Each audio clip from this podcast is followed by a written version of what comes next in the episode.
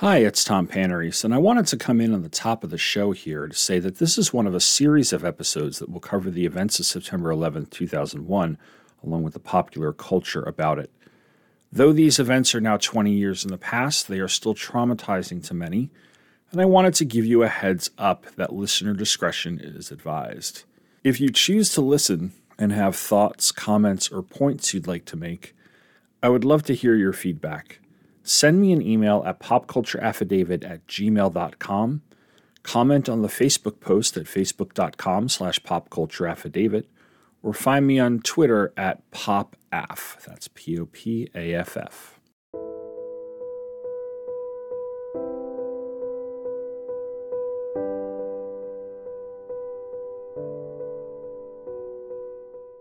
In recent years, we as a people have been tribalized and factionalized by a thousand casual unkindnesses. But in this, we are one. Flags sprout from uncommon places, the ground made fertile by tears and shared resolve. We have become one in our grief. We are now one in our determination, one as we recover, one as we rebuild. You wanted to send a message, and in doing so, you awakened us from our self involvement.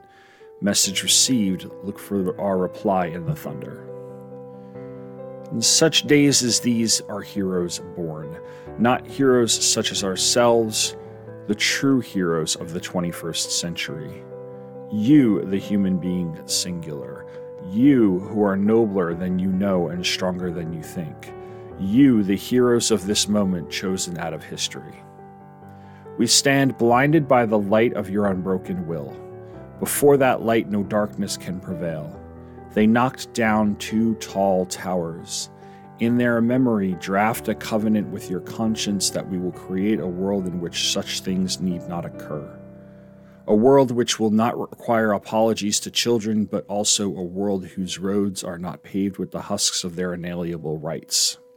They knocked down two tall towers. Graft now their echo onto your spine.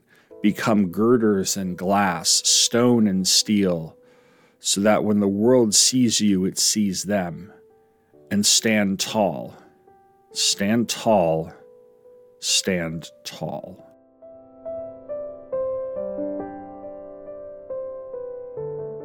Those are the narration boxes on the last three pages of The Amazing Spider Man, Volume 2, Issue Number 36, a standalone story where Spider Man encounters and reacts to the attacks of September 11th, 2001. It's an issue that I had heard about upon its publication, but my own comics buying was so sporadic at the time that I did not pick it up at my LCS.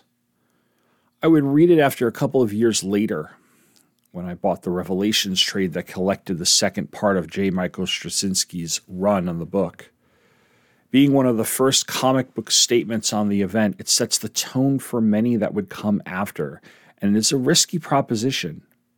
After all, many people will remind you that they go to their comics to escape the world, not be reminded of it, just like they do for their movies, their music, their, oh, any aspect of our culture. Yet popular culture does not happen in a vacuum. At some point, writers and artists in the comic book industry, an industry at the time that was largely headquartered in Manhattan, were going to look both outward and inward to produce work that helped them and perhaps helped us make sense of what happened that Tuesday.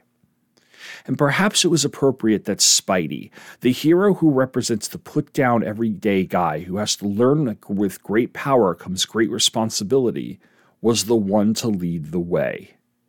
The words that JMS put into his mouth were the words of a trusted friend, and in some ways, the words that we'd all been trying to say and wanted to hear.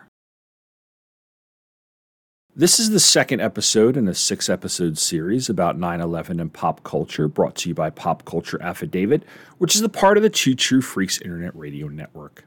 I'm Tom Panarese, and what I want to do over the course of these six episodes is examine the books, movies, music, comics, and other popular culture that directly addresses or is about the attacks of September 11th, 2001.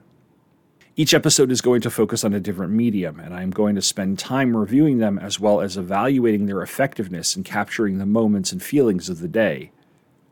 We use our culture to both memorialize and interpret events. And with 20 years gone since that day, it's time we looked at whether or not those pieces accomplished what they set out to do.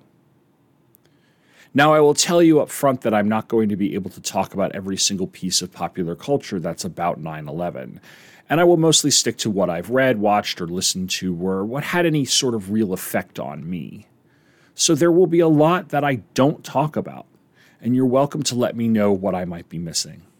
But keep in mind that even though I'm going for some talk about history and popular culture here, I'm also going to speak from a very personal place, and that means some of my preferences and biases might be on display. I think I'll also take a moment to tell you that while I'll be getting into people's visions, interpretations, or fictionalizations of 9 11, I will not get into anything regarding conspiracy theories. I personally find them, 9 11 trutherism, and everything else associated with it, to be morally repugnant. Last episode, I stuck to mainly nonfiction, recounting the events of the attacks as well as some of the reporting and true life stories surrounding them. For this episode, I'm taking my first steps away from the history that I was talking about but I'll be in the area where fiction and nonfiction kind of overlap, which is in the way that comics, writers, artists, and companies responded to the tragedy of September 11, 2001. For the top of the show was a quote from The Amazing Spider Man Volume 2, number 36. And that comic, featuring an all black cover with a story that had no title, was published on November 11th, 2001, with a December 2001 cover date. It came a mere two months after the attacks. A very quick turnaround in comic book creation. It was also one of the earliest, if not the earliest, comic book stories that directly addressed 9 11. Written by J. Michael Straczynski with art by John Romita Jr. and Scott Hanna, the story opens with a double page spread of Spider Man witnessing the fires of the fallen Twin Towers and then encountering two people on the street who say, where were you? How could you let this happen? He doesn't have an answer. The story continues as he contemplates the nature of heroes, and we see Marvel heroes and villains helping with the recovery efforts at Ground Zero. But their images begin to get superseded by those of firefighters and rescue workers. The emphasis is on, as he says, ordinary men, ordinary women. He tries comforting a boy who just saw his father's body pulled out of the rubble. He tries answering why it happened. As he continues to help, all he can say is that we are here now with you, and that the heroes they are live inside every person, ending with what I read at the top of the show. It's a statement made through comics that is very much like the statement that we saw immediately after the attacks. Straczynski gives us an immediate reaction and has his character do what he really can only do in that situation, which is provide inspiration to those who need it and to those who can truly make a difference. In reading it, I actually was reminded of Doug Murray and Wayne Vansant's The Nam, number 41, in which a soldier is backing up the belongings of a member of his unit who was recently killed in action. Among those belongings are a number of Marvel comics featuring Thor, Iron Man, and Captain America. He begins to think about what it'd be like if each of those heroes was fighting in the Vietnam War and ultimately reaches the conclusion that to try to write that story is futile because those heroes would end the war quickly, and the sentiment contained in their existence is almost too simple for what was a very complicated, often harrowing situation. Spider Man's pretty useless at the moment of the attacks, but he does what he can to help in a rescue effort, which plays into the hero that could be you aspect of his character and story. However, as we see other heroes of the Marvel Universe, many of whom have godlike powers, look on hopeless or help out in a similar way, I have to wonder if JMS fully sticks the landing. I guess I understand putting the Fantastic Four and other New York based heroes in the issue, but when you see the other Avengers, it seems weirdly out of place. Perhaps if he just kept it to Spider Man. Now, granted, I realize that's what he's going for. I mean, as the idea of a superhero in a place like or time like that, you know, or conversely, the idea that of that moment happening in a superhero universe really doesn't make sense. He gets that across well when he does have Peter's thoughts be jumbled or has him un- unable to answer the questions of those around him because all he can think of is how he should react and how he can help. But it's a good note to start on, a good note to start my coverage on, not because it answers some inane continuity question about how are they going to handle 9 11 in the comics, because it makes the effort to capture a sentiment. Romita Jr.'s art is very good throughout the issue. Spider Man is not only on point, but he puts a lot of effort into detailing the setting and giving each of the non superhero characters different and distinct features. He avoids the flashiness, the cartooniness, and the superheroiness that is often found in books from the big two and makes the issue feel like New York, if that makes sense. Marvel would go on later to publish the first of what were four very visible compilations that were put out by various companies, all of which were sold with the intention of creating contributions to charities and relief funds. Moment of Silence, a single issue compilation of mostly silent stories, made its way to comic book stores on January 9th, 2002. This was followed by the independently published 9 11 Emergency Relief on February 4th of 2002, Dark Horse's 9 11 Volume 1, and then DC's 9 11 Volume 2 on February 13th of 2002. These are all the same type of publication pinups and short stories by various comics professionals in which they shared their thoughts and stories about 9 11. Whereas ASM 36 was a simple black cover, the cover to each of these collections reflected the contents. A Moment of Silence's cover was penciled by Joe Quesada and painted by Alex Ross, and it shows an anonymous New York City firefighter holding a folded American flag. 9 11 Emergency Relief is a Frank Cho portrait of a fireman holding a shovel while other first responders, police, and paramedics work to find the people in the rubble of the World Trade Center while a flag flies behind them. 9 11 Volume 1 is an Eric Drooker painting of a lonely artist sitting on the top of an Art Deco looking building with New York City landmarks of the skyline around him. 9 11 Volume 2 is an Alex Ross painting that takes the cover of the big All American comic book, where a kid and his dog are looking up at a billboard of the Justice Society and saying, Wow!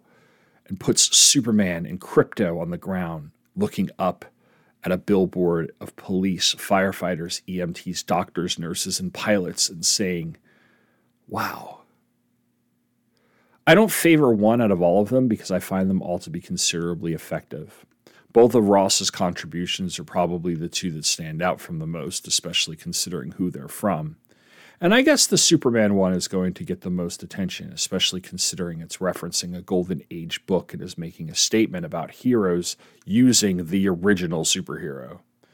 I can be hot and cold on Alex Ross, especially his Superman, but I do find this painting to be breathtaking. And the same can be said for the Moment of Silence cover, which says a lot in its simplicity. Frank Cho's use of a firefighter as the attention grabber is a display of his almost Adam Hughes like way of portraying musculature, and he does a very good job of getting across the strength contained in the image. And while the Drooker cover is the least like the others no firefighters, no flags it is just as powerful because it helps demonstrate the exposure that he and so many others felt after that day. In our ordinary lives and jobs that did not contribute positively or negatively toward the relief efforts, what can we do but feel, well, alone and unsure? Now, I own all of these, and I've read them a few times over the years. I think that this year was the first year in a long time that I had read actually all of them, because usually I maybe read a few stories out of one of them or maybe one of the whole compilations. And while I do think they're all worthwhile, going through all of the stories and all of the volumes could prove tedious on this podcast. So, what I've decided to do is talk about what stood out to me. I had originally thought of talking about five pinups and 10 stories, but as I bookmarked the pieces that like jumped out at me that I was like, okay, I want to talk about this. I found that that I used up most of a post-it pad because there were dozens of stories in these collections, and so many of them have an emotional impact, staying with me long after I've closed the books. What I did notice, though, were motifs.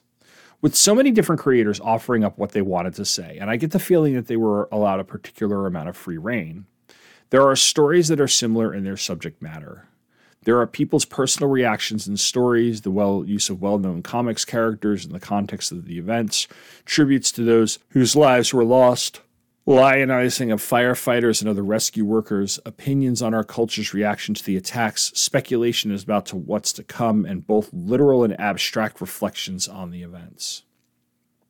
At the same time, though, every piece's tone is not the same. And while some are somber, others are angry, and some are even cynical. I'll start by talking about a few pinups, and most of these come from the DC collection, but two come from the 9 11 Volume 1 collection. Both are very simple in their composition, but make bold statements. The first is by artist Mike Gestive or Gestive. It shows a view from the other side of a chain link fence. Behind the fence, in the distance, are the shadows of the Twin Towers. Permeating the foreground from top to bottom are what looks like fallen pieces of paper that are floating toward us and then settling in front of us. But as you look at them, some of them resemble birds flying, and others resemble simple shapes that could be bodies falling. I even see faces among the creases of that stacked paper toward the bottom of the picture. The image of reams upon reams of paper falling out of the towers after the exploded, along with other debris, is one that's hard to forget. And this sense of accumulation that he gets across here in this one simple image is astounding equally as effective is Stephen Guaracchia's picture of a jumbo jet, which shows the exact locations and instructions on how to brace for impact right out of a safety manual, but has the caption, This is not a bomb. With one image in one sentence, there's all of the feelings the anger, the helplessness, the feeling of being unsafe. And it's hard to get away from that. Kieron Dwyer's illustration of two monolithic towers against a purple sky, with each of the towers containing the faces of those lost on 9 11, is one of the first illustrations in DC's collection, which has itself arranged in thematic sections of nightmares, heroes, recollections, unity, dreams, and reflections. It hits us with that sense of loss and gravity and the sense of the multitudes, which is the opposite of the way that Brian Stelfreeze gets the same emotion in his piece which is a wife sitting in bed with a box of tissues and a phone at her feet, reaching out to her husband's pillow. In this case, it's a moment of intimate loss, just as effective. And another that is just as effective is Cliff Chiang's pinup of a wife embracing her husband who has a duffel bag around his arm as the disaster plays out on the television behind them. On the floor is what looks like to be a toolbox or some equipment box, and it's a moment of worry, perhaps a last embrace, because on the television behind them, the towers are still standing, and I believe that's where he's headed. You wonder, like you would a found snapshot, what happened after that. Was there another embrace when he returned home from the rescue and recovery effort? Or is she the wife in Brian Stelfreeze's piece sitting in a half empty bed touching his pillow? And then there's the last pinup image I'll talk about, which is one of many featuring a DC superhero. In this case, it's by Lee Bermejo and it's of Batman. It shows him in midair, having leapt into action from a rooftop. The entirety of the illustration is in black and white except for the full color American flags that are displayed from fire escapes. I'm not sure how to explain why this struck me so much. Perhaps it was the contrast of the color and the black and white aspects of the picture Perhaps it was the action of the character. But it's one of the illustrations I think about whenever I see the spine of this book that of a hero whose mission has only been strengthened and needs to continue. For the stories in the compilations, I'll start with the first story in Moment of Silence, which is one of the many things that happened in the building stories. It's the true story of Anthony Savas, who was the father of Tina Savas, who worked at Marvel in 2001. Tony was a building inspector for the Port Authority, and on 9 11, we see him showing up for work like he would on any other day, grabbing a hard hat and going to a building site. At one point, red emergency lighting turns on, sprinkler systems activate, and Tony gets word of what has happened. He gives firefighters access to stairwells in the buildings. He helps some people get down and out of the towers.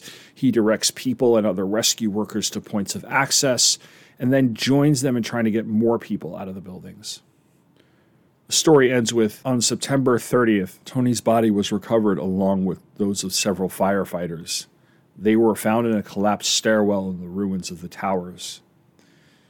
It's a silent story written by Bill Jemas and beautifully drawn by Mark Bagley and Scott Hanna, two artists who know how to get the realness of the day and events across as well as the emotion. They don't sensationalize anything when the attacks happen. The fourth page of the story. And when Tony is helping people out, they do a great job of using 9, 10, and 11 panel grids to both get the action across quickly, but keep things feeling as claustrophobic as they must have felt in those buildings at the time. In fact, there's only one shot of the towers on fire, and it's on the last page, followed by a determined look on Tony's face before he goes back into the building with the firefighters.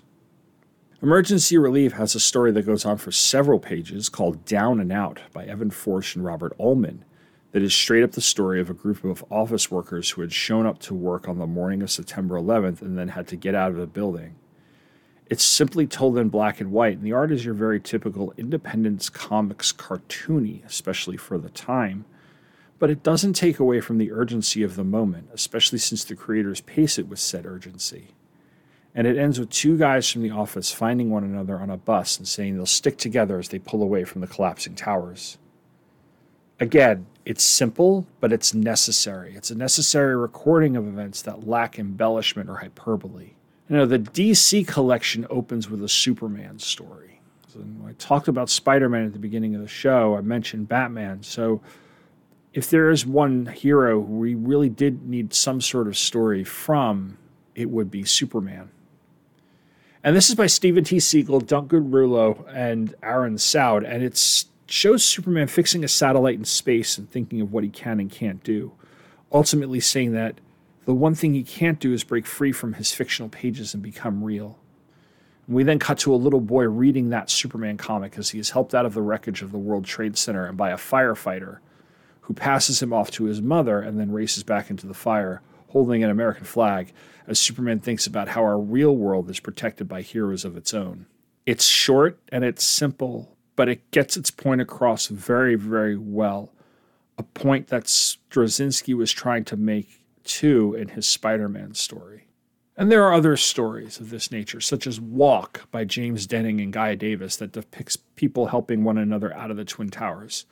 Amanda Conner and Jimmy Palmiotti give us seven Polaroid esque panels of little stories from the day of the disaster and the immediate aftermath called Silver Linings in a Big Dust Cloud, which includes stories of women carrying girls in wheelchairs down a stairway to safety, people giving out peanut butter and jelly sandwiches to rescue workers, a cat surviving in the wreckage and being refuge, and masseuses giving free massages to rescue workers and rescue dogs at Ground Zero. In fact, there's a three page Krypto story that's great. It's by Jeph Loeb, Carlos Pacheco, and Jesus Merino. It shows Krypto flying into Ground Zero to deliver a giant water bowl to the very hard working and tired rescue dogs. All of these stories avoid sensationalizing the violence of the day or capitalizing on it in a way that's crass. While some do tip a little into the jingoistic, depending on your point of view, such as Hilary Bader and Sergio Cariello's The First Division, which depicts a colonel who has been killed in the Pentagon being visited by General Washington and receiving the honor of being the first soldier killed in a new war, they mostly avoid punditry it's tough to depict such tragedies so quickly after it happened anyway, because there hasn't been a lot of time to process one's feelings and let everything settle in. Then again, what these collections do for us is show creators processing their feelings, which is what so many of us were still doing in late 2001 and 2002. That processing of feelings is on display in a number of pieces where the writers and artists are contemplating whether or not their job matters. Much like the conclusion to Sarah Bunting's For Thou Art With Us, they look at what they do and they feel useless. In the Emergency Relief Collection, John Bean Hastings has a meta commentary piece that shows him watching the events unfold on television and then have an accusatory man pop through the television to yell at him about how useless his funny books are, and the pages go from fully inked to penciled to sketched. But then Hastings responds with a point that, at least according to this guy who focuses on what might be considered frivolous pursuits, is succinct and beautifully put. He says, Stories give us hope. Expressing our thoughts and feelings is what gives us our humanity. Through stories, we can share our grief, our outrage, our horror, but also our dreams, our memories, our hopes for the future. That's what they can't take away, and that's what they don't understand. We are more alike than we are different. We are all connected by stories. As he says this, the page goes back to being fully inked and shaded, and he returns to his drawing board. We see a similar sentiment in a story by Brian K. Vaughan and artists Pete Woods and Keith Champagne. A father and a son, both comic artists, are temporarily sharing a studio. The son, named Vince, is struggling with a creative block because of all the horror in September 11th still in his mind. He can't bring himself to draw Superman. There are real heroes out there, and it feels frivolous to focus on the imaginary ones.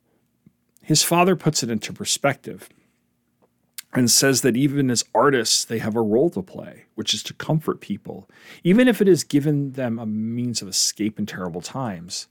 And despite all that's happened, they have a mission themselves and they keep doing it. A sentiment of the pursuit of calling that we often heard in the weeks after the tragedy, and one that is also reflected in a piece by Ed Brubaker and Michael Lark. In this one, the creators are photographers in a studio who have taken many, many pictures of what happened. It's a similar situation an older photographer and a younger photographer. There are conversations at diners and bars about the purpose and God and belief, and both photographers share how overwhelmed they are by everything. But then we have a scene at the end with a widow who has visited their office, and what the older photographer is producing for her is a print of a picture that ran in the paper. It's a photo of a firefighter rescuing a boy, which is the last photo ever taken of her husband. It ends on a more somber note than the purposeful one of the comic's artist pieces, but an important one nonetheless. That, quote, in the end, once the illusion of safety has been removed, all we really have is each other. And the proof is captured in pictures around the world. In brief memories of loved ones, images of brave men covered in soot, innocent people trapped in burning buildings a world of horror in still life, and no matter how hard you try, you just can't look away anymore. Not being able to look away and not being able to forget are both important, and these collections seek to also capture that in relating to us. Many of the creators were nowhere near any of the disaster sites and didn't necessarily know someone who was injured or died. But like so many of us, they did bear witness and we get a number of stories where people see the fall of the towers on TV or relate how the day unfolded with what they thought was an inconvenience or an interruption, but turned out to be much, much more. In Emergency Relief, Danny Donovan, Eric Wolf Hansen, and Mark Stegebauer show a guy waking up, seeing what happened, thinking about people he knows in Manhattan, and checking on them via instant messenger. In Artists Respond, Stan Sakai has a two page story wherein he thinks back to a time in lower Manhattan where he watched a kid perform tricks on his skateboard, which included jumping over multiple trash cans. As he watches everything happen on September 11th, that kid, who he only met briefly, becomes the most important person in the world to him. It's completely random, but when you think about it, it's an honest sort of thought, as we will often get into what we associate with a certain place when an event like this happens. In emergency relief, A. David Lewis relates the story of living in the Washington, D.C. area and checking in with friends via email. Brian Klopper writes about what it was like to be teaching a class of fourth graders that day, where his wife called in a panic and he had to keep on teaching like nothing was happening while his students were pulled from his class. He then notes that they started talking about it the next day and for days after. And really, it's a professional situation where I'm not sure I would know what to do because there are little kids involved and not teenagers. The high school students I taught in the mid 2000s and early 2010s, before they all became too young to have witnessed or remember the event. Um, at this point, my youngest student will now have been born in 2007, by the way. They all have stories about being pulled from class, teachers not talking about it or talking about it depending on who they were. I don't think any of them saw it on TV until they got home. Personally, I don't know what I would have done. The January 6th terrorist attack on the Capitol building happened in the middle of my fourth period class this year, but because we were in Zoom land, I was kind of unaware what was going on until we finished our synchronous time.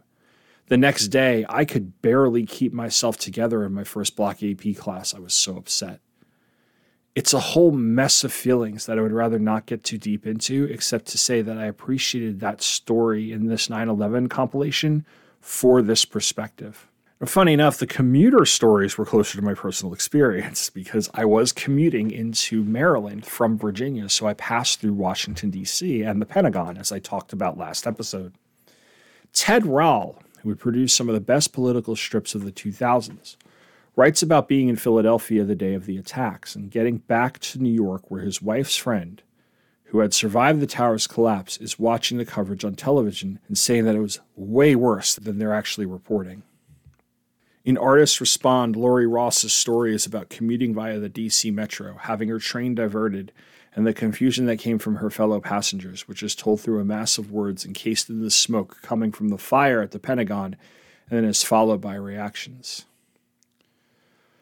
And those reactions are important, as they are part of what we collectively went through. The reaction of that Ross's partner has is what many felt after 9 11, which is anger after watching the footage on an endless loop, she yells, Who are we going to bomb? Now, this ends with them lighting candles, but that wasn't always the case.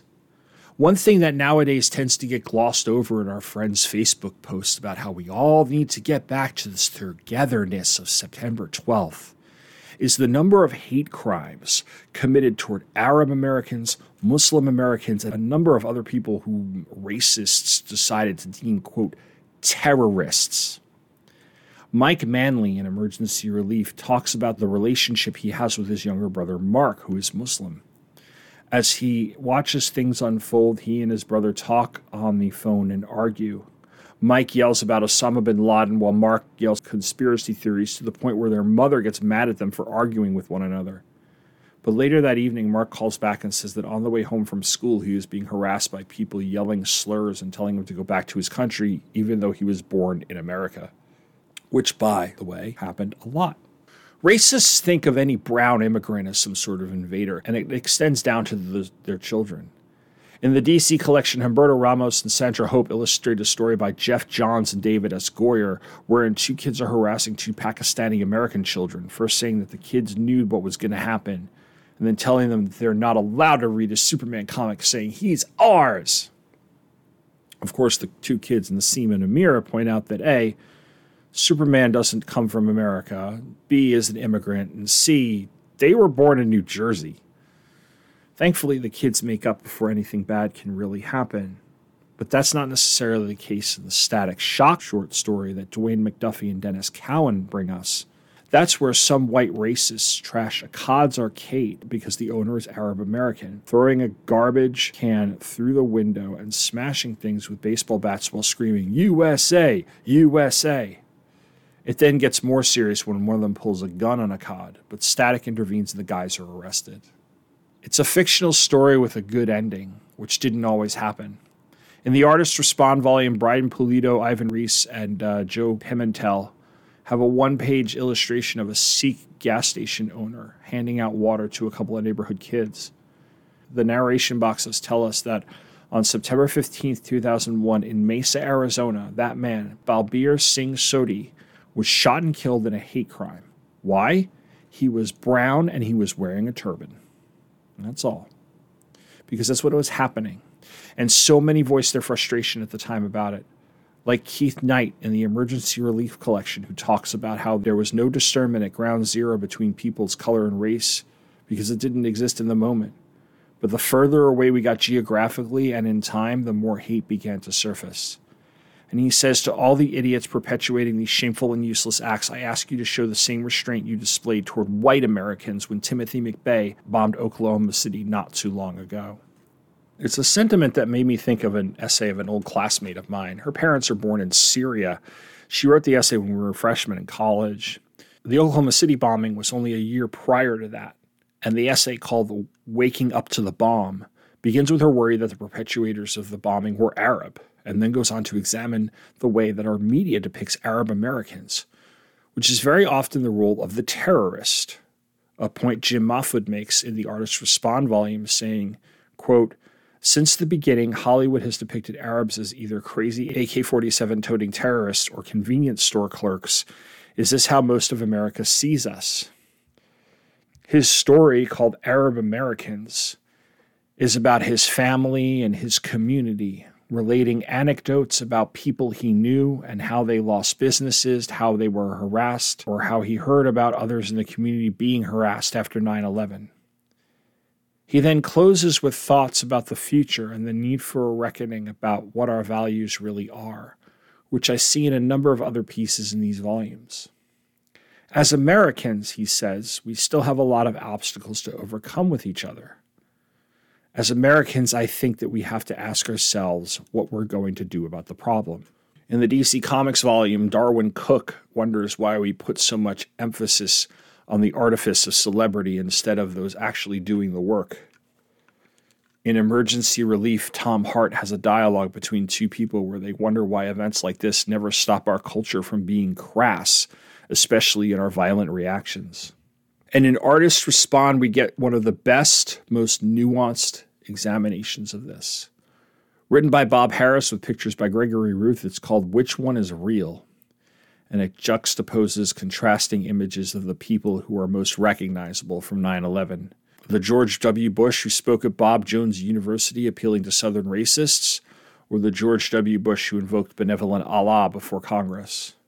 The NYPD who used racial profiling shot Amadou Diallo 41 times and sodomized Abner Louima with a broomstick or the NYPD who rushed headlong into the horror to save lives of all races, losing dozens of courageous men. The Taliban who harbored the World Trade Center terrorist, or the Taliban courted by U.S. oilmen to help construct a major pipeline. America, the builder of coalitions, defender of world freedom, or America, the ignorer of treaties on global warming, biological weapons, money laundering, arms trafficking, missile defense, tobacco control, nuclear testing, and child labor. All of it all of it is real, good and bad. All of it. God bless America and God help us all. As he says. It's a powerful piece. It does more thinking than a number of other sentimental pieces in these collections and does what's necessary to really acknowledge the complexity of what we're dealing with and how we need to think critically in our reaction and remembrance of the events rather than be reactionary and fall prey to manufactured groupthink.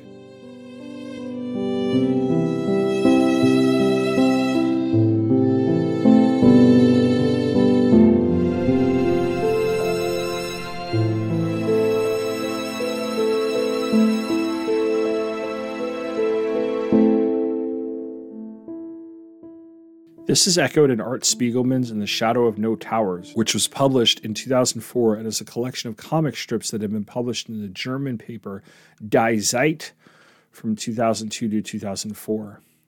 Spiegelman, of course, is known for being the illustrator behind Topps Wacky Packages and Garbage Pail Kids, as well as being the writer and artist of the award winning graphic novel Maus, which is about the Holocaust.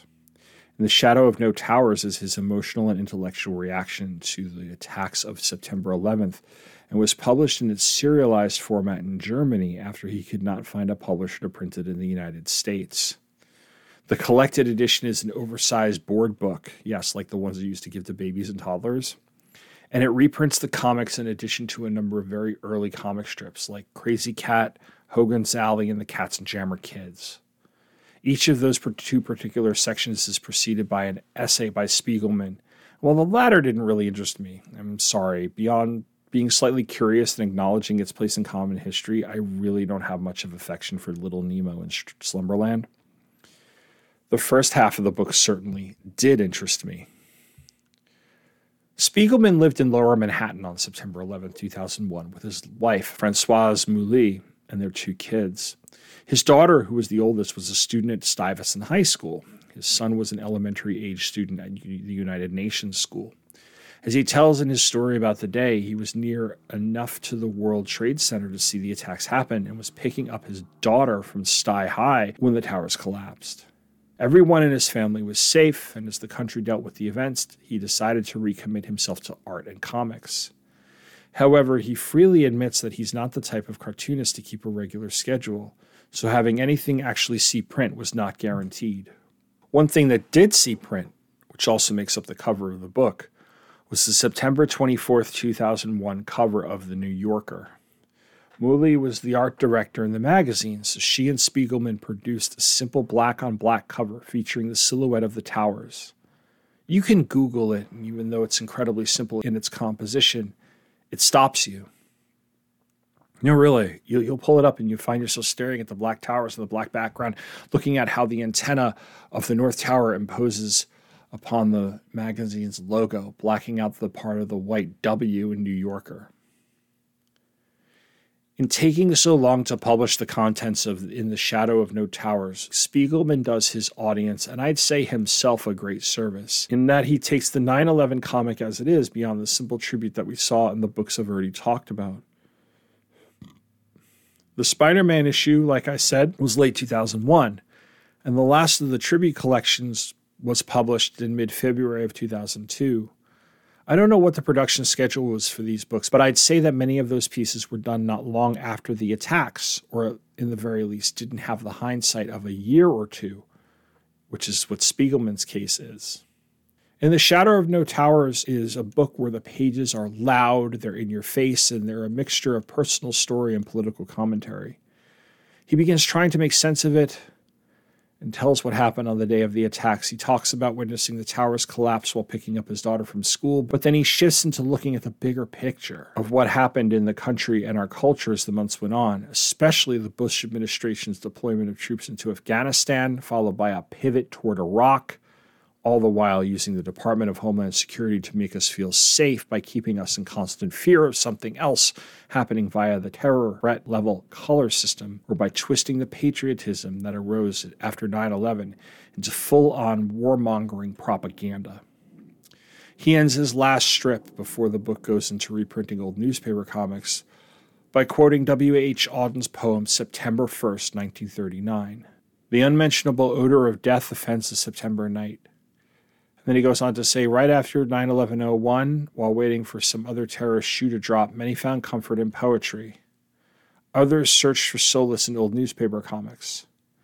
On 9 11 03, the unmentionable odor of death still offends as we commemorate two years of squandered chances to bring the community of nations together. In September 04, cowboy boots drop on ground zero as New York is transformed into a stage set for the Republican presidential convention and tragedy is f- transformed into travesty. The towers have come to loom far larger than life, but they seem to get smaller every day. Happy anniversary. It's a coda on all of this comics work that has run through a gamut of emotions. While it is a bit all over the place in its presentation, Spiegelman shoves as much as he can into each two page spread. It's a much needed perspective, a reminder, no matter how cynical it may be, of the way that so many of us felt manipulated after the dust finally settled and how our feelings were preyed upon by those with agendas for profit or political gain. Yes, we stood together, but as I said earlier, when the standing together became groupthink, we needed someone to point out that's what was happening.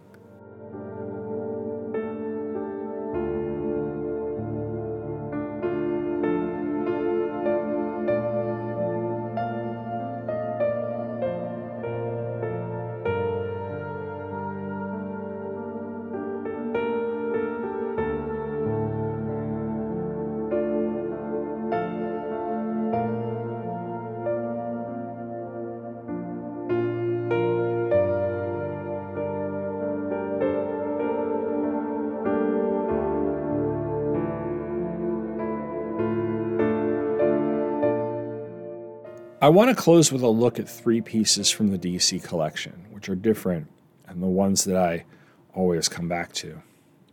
The first is called No Sale. It's by Jennifer Moore with art by Jill Thompson. It shows a woman going through her day sometime after 9 11, and around her is the crassness of those who are capitalizing on the disaster.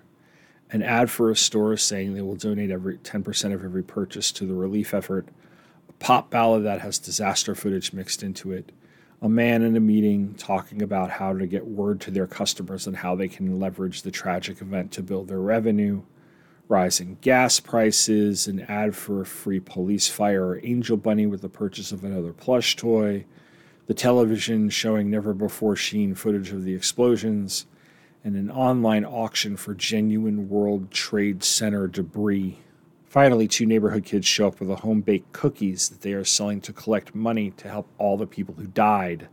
And she buys all of it. The second, called A Tale of Two Americans, is by Ben Raab with art by Roger Robinson and Dennis Janke. In it, a Tony Stark looking guy is walking to his car and runs into his neighbor who is hanging up flags and wearing a flag t shirt.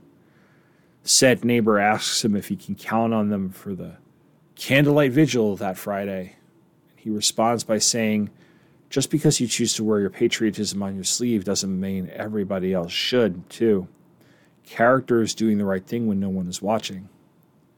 He then pulls away, leaving his neighbor annoyed. Later that night, the neighbor and his family sees that someone has made an anonymous donation to the Red Cross and local emergency rescue team, saying that they wish to remain anonymous, adding, Character is doing the right thing when no one is watching, and it's the neighborly thing to do. As the patriotic neighbor heads the candlelight vigil, he sees a lit candle on that neighbor's porch. And finally, there is America's Pastime by Brian Azzarello and Edward Risso. It's October 27th, 2001, and a Red Sox fan sits in the bar watching the World Series. His friend walks in wearing his own Red Sox jacket, but also wearing a Yankees cap. And our guy answers the question, Who crapped on your head? by saying he's pulling for the Yankees because New York needs it and it's the right thing to do for America. His friend, though, goes on to explain that they are not going to root for the Yankees because, quote, this is Boston, Jimmy boy, the birthplace of America, and we stand tall. We did when that ball went through Buckner's legs. We did when Big Mo took the money and ran. We do every time that Benedict Arnold, Roger the Rocket, comes back to Fenway dressed in the pinstripes we was praised to loathe. We hate the fucking Yankees, like our fathers and our grandfathers hated them. They're the fucking Yankees acting like the gods give to baseball. Like if they ain't in the series, it don't mean squat. That cocky swagger, pretty boy shortstop. What happened on 9 11, you can't let it affect you that way, Jimmy, because that's what they want. I'm telling you, you root for the fucking Yankees, the terrorists win. His friend responds by taking off the cap and saying, Go D backs. And I apologize for my effort at a Boston accent because it sounded like Boston by way of Long Island and maybe that is a Yankees fan who used to root for the Red Sox or something. So, my bad. Anyway, these three stories all take place away from ground zero, but they all feel genuine because they're about the individual among the chaos, remembering what makes us who we are. And they all spoke to me because of that. Post 9 11, I saw a lot of flags and outward effort and while there was a lot of people authentically expressing the way they felt, the cynical side of me couldn't help but wonder how much of that was performative or how they were just going along with it because they were conforming, because that was what we were supposed to be doing, right? I mean, maybe it's selfish on my part. I mean, I'm not one to put that on my sleeve. And I was definitely turned off by seeing ads for commemorative statuettes, plates, and coins. Funny enough, I closed with the baseball piece because that spoke to me as much as any others in the collections part of it is because I, well, hate the fucking Yankees. And I especially loathed them during their late 90s, early 2000s heyday. Part of it is because I felt exactly how that guy in the bar did. Rooting for the Yankees was being equated to like rooting for America. It felt forced. It didn't feel right. I was definitely happy to see Luis Gonzalez win game sevens for the Diamondbacks. Of course, your mileage may vary on that, and your mileage may vary on all the stories I talked about here. But I like the perspective that comics creators were able to give us, which is, as some of those stories said, all they can really do and all that we can really ask for. Thank you for coming along in the second part of the miniseries. In part three, I will be looking at literature, mainly novels, poetry, and short stories. Part three will also be an, a crossover episode of sorts, as the August episode of Required Reading with Tom and Stella is going to be recovering Jonathan Safran Foer's novel, Extremely Loud and Incredibly Close. And you can check that out when it drops around August 15th. Until then, I wanted to let you know that I am setting aside a portion of the last episode of this mini series, episode six, to answer any feedback I get on the series. So if you have something you want to say, drop me a line at popcultureaffidavit at gmail.com or get in touch with me via Twitter or Facebook. Not only would I like to hear your feedback, but I'd also like to hear your stories. Either what you remember about that day or the thoughts you have about it 20 years later. And as always, thank you for listening and take care.